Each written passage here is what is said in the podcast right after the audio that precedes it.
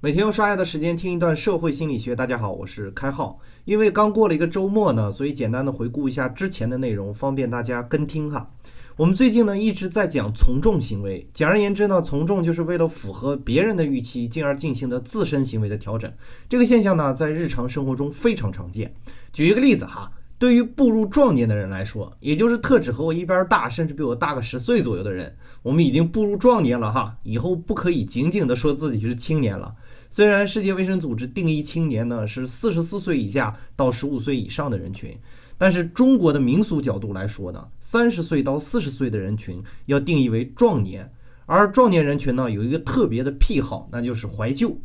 尤其在特定场合下，比如喝了酒之后啊，这种怀旧心理尤为明显。我们对那些我们曾经经历过的一些流行呢，表示特别的怀念，也很伤感，说这是逝去的青春哈。而如果从社会心理学家的角度来看呢，这不过就是世俗社会的规范性社会影响。简而言之呢，规范性社会影响就是指我们需要被社会所接受而顺应社会潮流的一种从众行为。比如大家都觉得大花裙子好看，那么如果你穿了大花裙子呢，就会显得和这个社会特别的融洽，个人呢也不会觉得太突兀哈。没错，时兴啊，我们常说的时兴就是典型的规范性社会影响。但是呢，群体有个特定的感受，那就是当流行发起时呢，大家都觉得流行是明智的决策；但是流行过后呢，大家又觉得当时流行的东西土里土气啊。群体性的认知摇摆在规范性社会影响中表现得非常明显。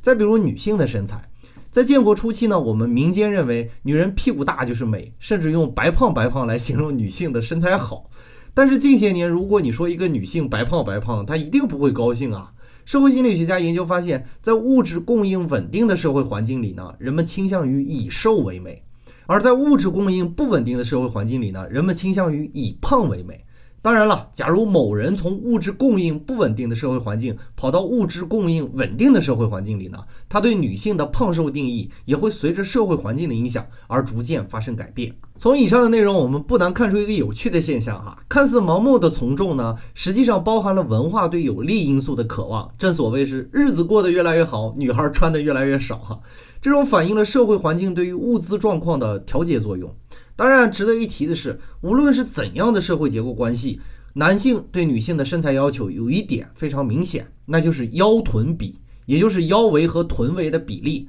腰臀比越小呢，意味着腰越细，屁股越大哈。这从进化心理学的角度来说，意味着这位女性没有怀孕。那么这种身材对男性是有着致命的诱惑的。以后如果我们讲进化心理学，再给大家详细说哈。好，我们把话题拉回来，扯远了啊。要注意的是，社会文化对胖瘦身材的影响也存在这样的原因。譬如物质供应稳定的地区，胖瘦和身材不均匀的问题，甚至会引发疾病。我们对于这种现象的逃避呢，也是我们对纤细身材追求的隐性原因之一哈。不过，更为明显的原因是，人总要让自己更难一点，以确保自己在社会中的优势地位。